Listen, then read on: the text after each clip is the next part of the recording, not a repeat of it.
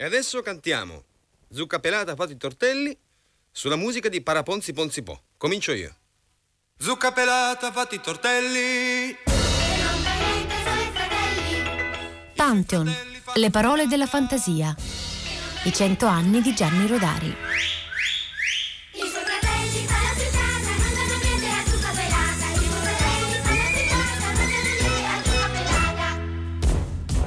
Presentare Rodari a voi credo che sia bene, forse conviene che tu sappia il pubblico che hai di fronte.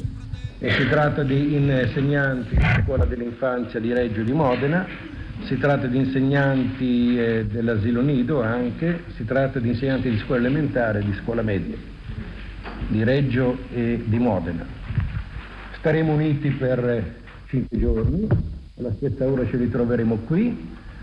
E fino a venerdì lavoreremo attorno a questo grande tema, un tema credo eh, di grande originalità, soprattutto anche perché è un tema che, cioè, che viene affrontato da Rodari, che noi conosciamo molto bene.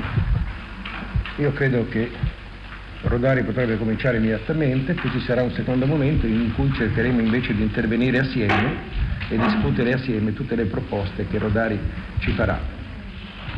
Gianni Rodari non si fece pregare, aprì la sua cassetta degli attrezzi del mestiere di inventore di storie e per cinque giornate avete sentito Loris Malaguzzi, l'educatore eh, che lo invitò a Reggio per formare gli insegnanti di quelle scuole per l'infanzia che poi divennero celebri in tutto il mondo come probabilmente le migliori, quelle che erano capaci di mettere il potenziale eh, del bambino al centro. E Gianni Rodari sabato scorso nella prima puntata abbiamo sentito eh, come consigliava di inventare una storia partendo da una parola sola che cade, eh, diceva, come un sasso nello stagno. Qui Eh, passiamo a due parole che entrano in duello, in uno scontro quasi fortuito tra loro, una tecnica che lo sentiremo dire, eh, da cui nascono molte delle sue favole al telefono. Lo sentiremo proprio chiamare in ballo anche direttamente Loris Malaguzzi in queste eh, registrazioni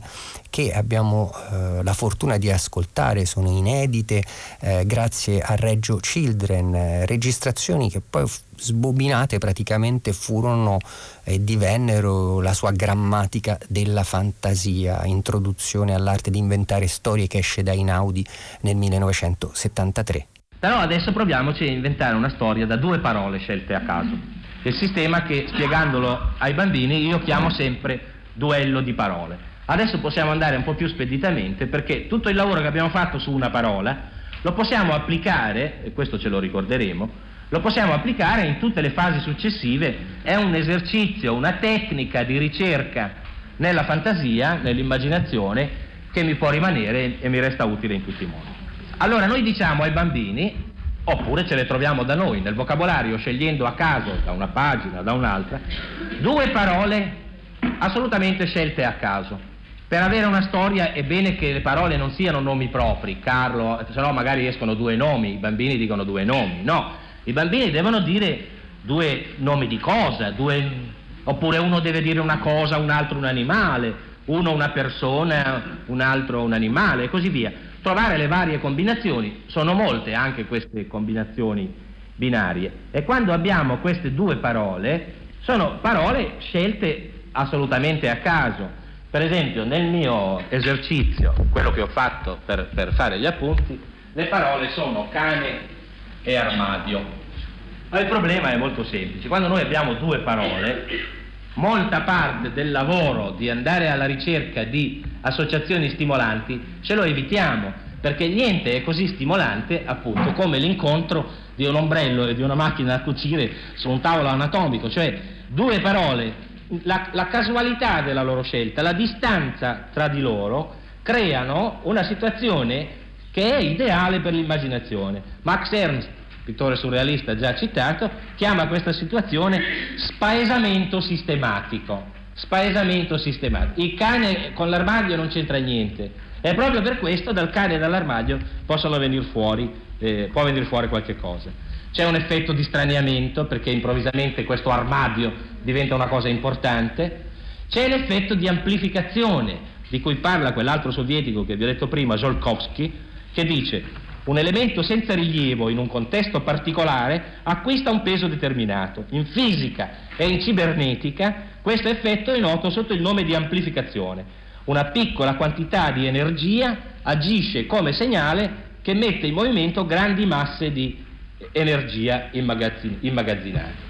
Allora noi tutti questi effetti li abbiamo e il nostro compito è semplice: dobbiamo costruire un insieme di cui facciano parte queste due parole.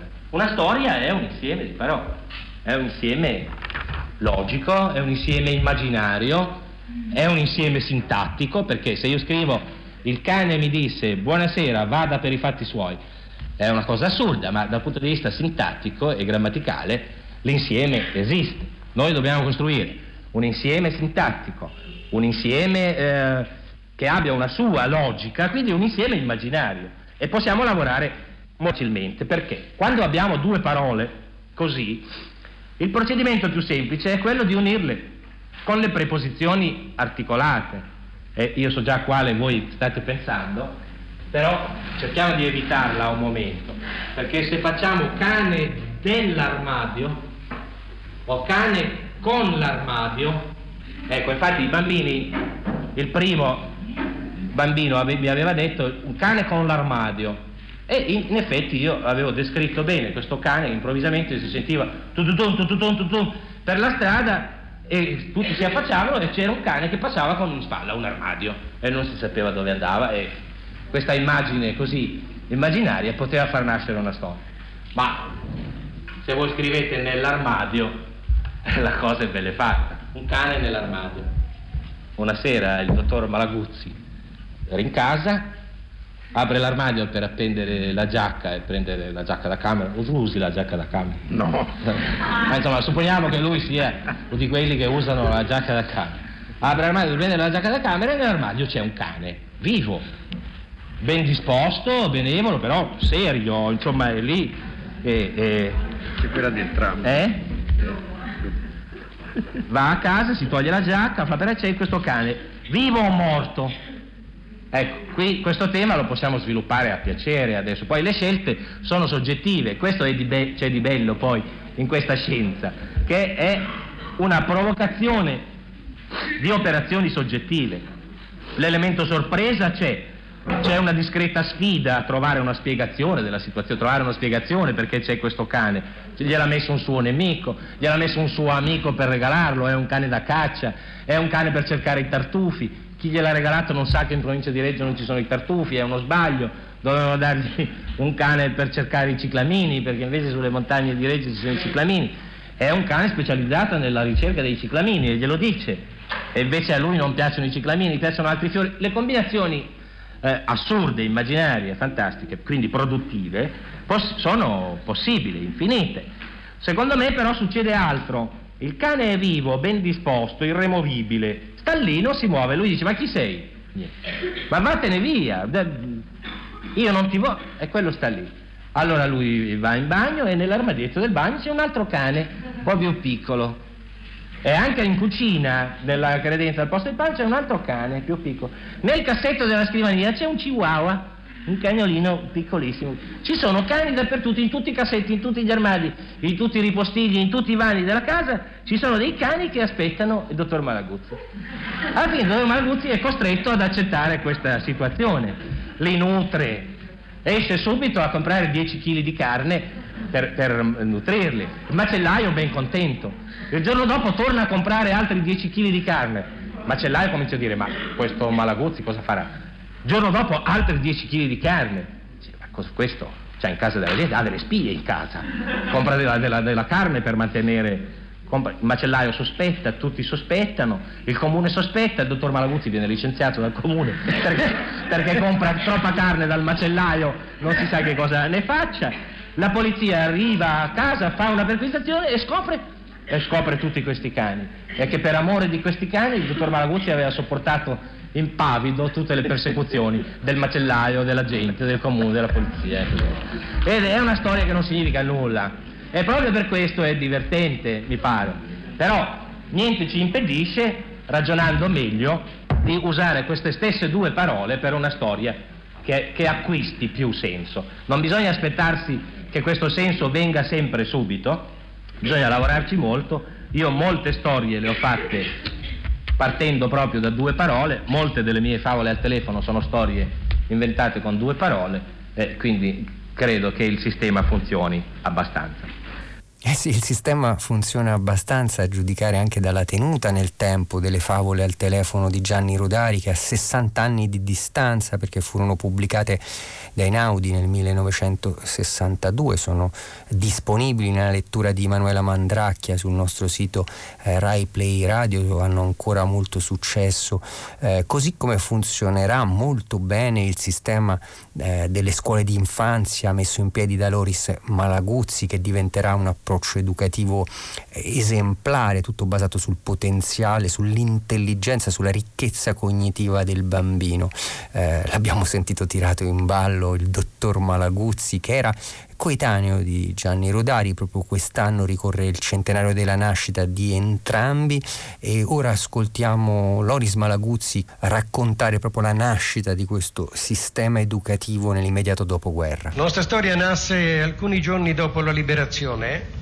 Si tratta di un'epoca lontana, ma di un'epoca che sentiamo ancora essere al nostro interno, e nasce attraverso l'intuizione della gente in qualche modo meno predisposta secondo la cultura corrente.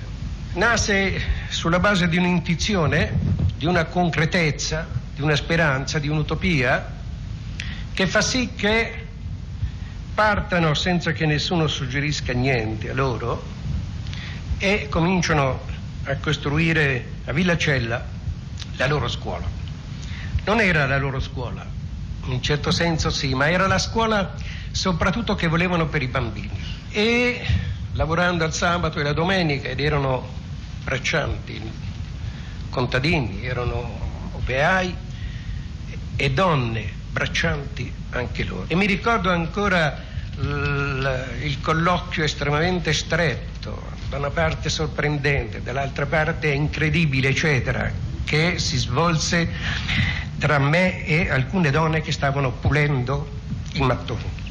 Ecco, direi che eh, quella è stata probabilmente la fonte che aveva in sé una forza grande, generatrice, capace di condurci ad altri approdi, restando sull'area dell'educazione dei bambini, che era un fatto estremamente sentito e partecipato da questa gente, ma era anche un fatto che la cultura ufficiale in qualche modo cominciava solo a scorgere. Direi che questi mattoni, tolti dalle case bombardate, ripuliti uno ad uno e messi in costruzione, danno il senso proprio anche della strada che via via abbiamo percorso.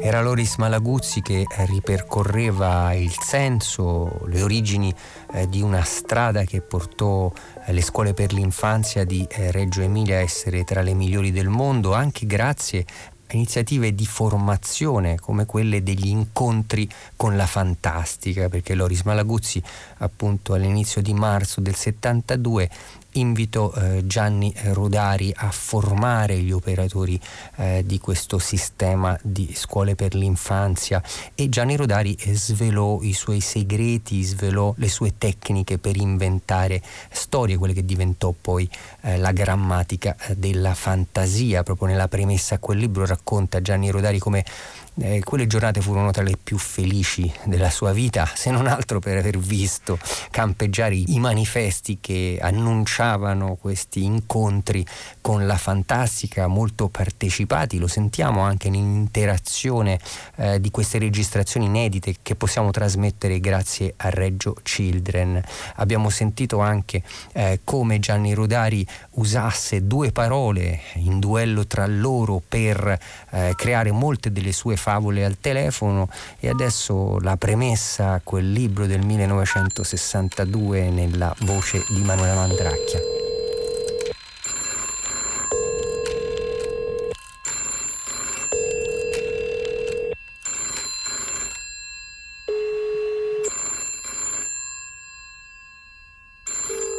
C'era una volta il ragioniere Bianchi di Varese.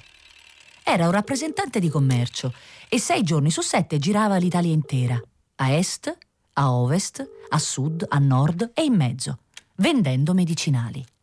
La domenica tornava a casa sua e il lunedì mattina ripartiva, ma prima che partisse la sua bambina gli diceva: «Mi raccomando, papà, tutte le sere una storia». Perché quella bambina non poteva dormire senza una storia.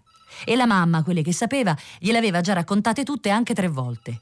Così ogni sera, dovunque si trovasse, alle nove in punto il ragionier Bianchi chiamava al telefono Varese e raccontava una storia alla sua bambina.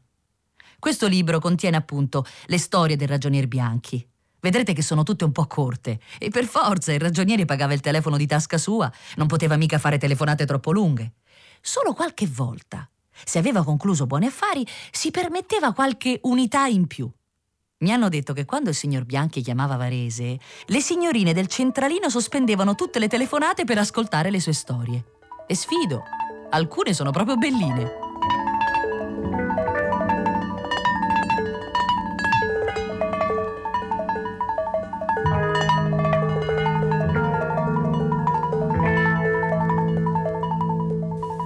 Sono proprio belline alcune, se non tutte, a giudicare eh, se non altro dall'attenzione rapita con cui i bambini ancora oggi le ascoltano. Spesso i genitori sono costretti a loro volta a impararle a memoria, tante volte gliele devono raccontare. Le favole al telefono di Gianni Rodari, possono ricorrere alla nostra applicazione Rai Play Radio, dove le trovano tutte ad alta voce lette da Emanuela Mandracchia, così come eh, sul nostro sito trovano Tante storie per giocare, la trasmissione radiofonica che aveva come protagonista Gianni Rodari nel settanta, finalizzata proprio a sviluppare, sperimentare con i bambini la cooperazione, la partecipazione, la riflessione all'ideazione eh, delle storie, ideazione di un finale ad esempio per una storia eh, che non conosce fine. E in questa occasione ne riascoltiamo un brano. Gianni Rodari propone un duello di parole, un binomio fantastico, come l'abbiamo sentito esporre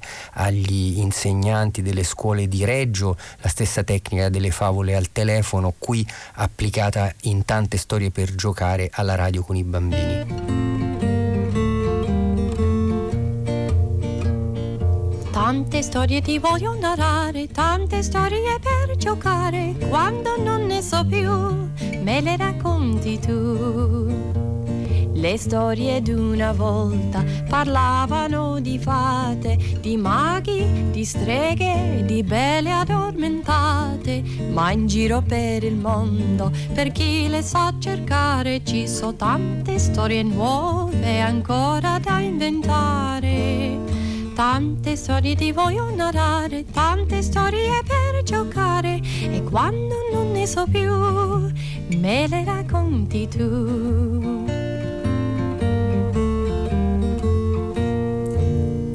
Programma per i piccoli. Tante storie per giocare. Settimanale a cura di Gianni Rodari. Regia di Marco Lami.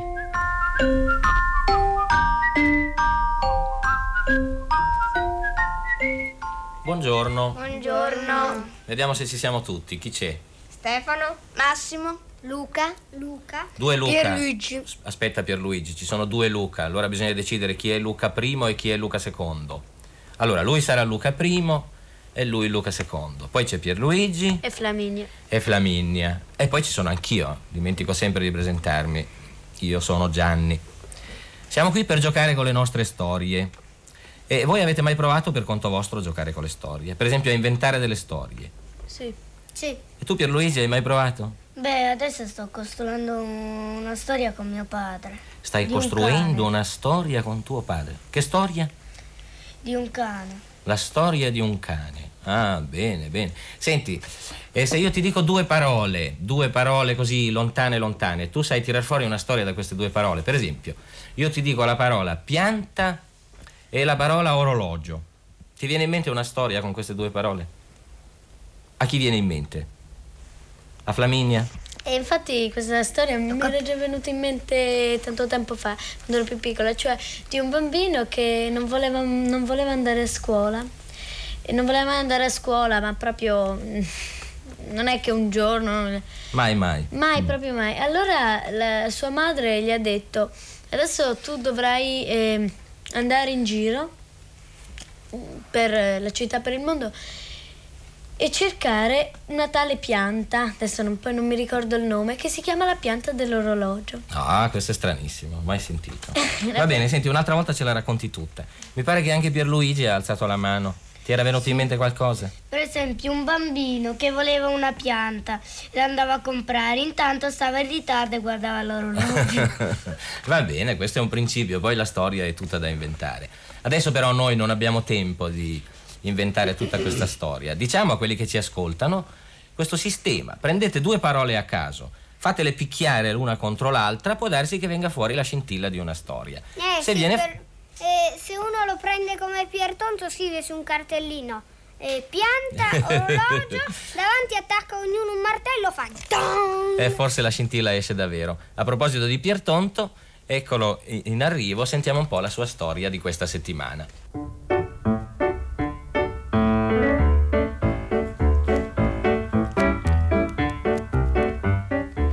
Piero? Sì, papà. Mi vai a comprare i francobolli? Volentieri, papà. Ecco, questi sono i soldi. Mi devi comprare dieci francobolli da cinquanta lire. dieci fra... ah, allora devi spedire dieci lettere. Certo, il francobollo per una lettera costa cinquanta lire. Eh, io li so tutti i francobolli. Bravo, allora va. Eh. Ma non correre per la strada, capito? No, papà. Che cosa vuol dire no? Che non hai capito o che non correrai? Che non correrò. È pericoloso correre per la strada. Si può urtare un passante, si può inciampare, cadere. E poi ricordati, chi va piano va sano. Me lo ricorderò, papà. Chi va piano va sano. Piero, contento e volenteroso come sempre, scende le scale per uscire. Scende piano, un gradino alla volta. Ha detto bene, papà, chi va piano va sano. A scendere le scale in fretta c'è pericolo di fare un capitombolo. Piero scende piano piano. Non c'è fretta, sono appena le quattro. Un gradino alla volta. Ma quanti gradini hanno queste scale? A farli di corsa Piero non se n'è mai accorto. Oggi invece li conta attentamente.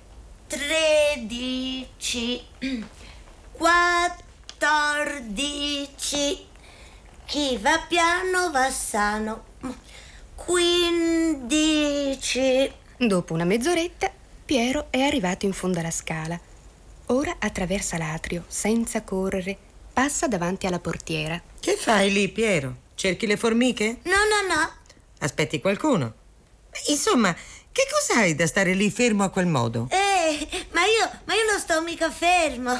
Vado piano perché chi va piano va sano. Dopo un'altra mezz'oretta, Piero arriva sul marciapiede. Ci sono cento passi per arrivare dal tabaccaio, ma Piero li fa diventare duecento, cinquecento, mille. Mille passettini piccoli piccoli, uno dopo l'altro, piano piano. Ora sono le cinque. Piero compra i francobolli e si avvia per tornare a casa. Mmm, appena le cinque. Eh, ma allora sono andato troppo in fretta. Il papà mi sgriderà. Eh, devo andare più piano. Come ha detto papà, chi va piano va sano. E allora chi va pianissimo va sanissimo, no? Eh, io non mi voglio mica ammalare io, eh. Magari se vado più in fretta mi viene il morbillo, mi vengono gli orecchioni, mi vengono, chissà, eh. E dopo il dottore, le medicine, le punture, no, no, no, piano, piano, piano, per carità. Passa un'ora, ne passano due. Il papà di Piero comincia ad essere preoccupato. Ma dove si sarà ficcato quel ragazzino? Sono più di due ore che l'ho mandato dal tabaccaio. Non gli sarà mica successo qualcosa, non l'avranno mica... Cielo! E se l'avessero rapito? Oh, ci potevo andare da solo a prendere quei maledetti francobolli. Povero ragazzo. E che faccio? Io telefono alla polizia. No, No, no, prima all'ospedale. Se gli è successo qualcosa lo hanno certamente portato all'ospedale. All'ospedale, sì. Ora telefono.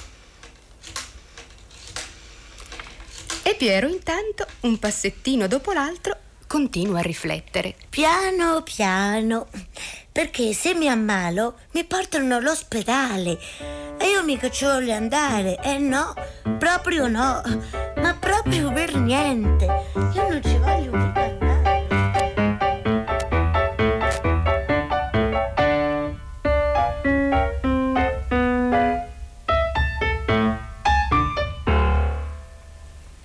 Allora, Stefano, che cosa mi dici di Piertonto?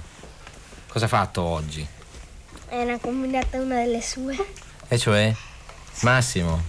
È sempre tonto, come al solito. Eh beh, ma insomma, il papà gliel'ha detto, vai piano, chi va piano va sano. E lui ma è andato esagerato. Piano. È esagerato. Luca secondo, cosa dici? Eh sì. Questo era Luca primo. Mm. Luca secondo, cosa dici? Eh... No, non so cosa dire. Oh, ho sentito solo un sospiro, anche questo è un commento. Nemmeno io. Neanche Pierluigi. Tu cosa vuoi dire?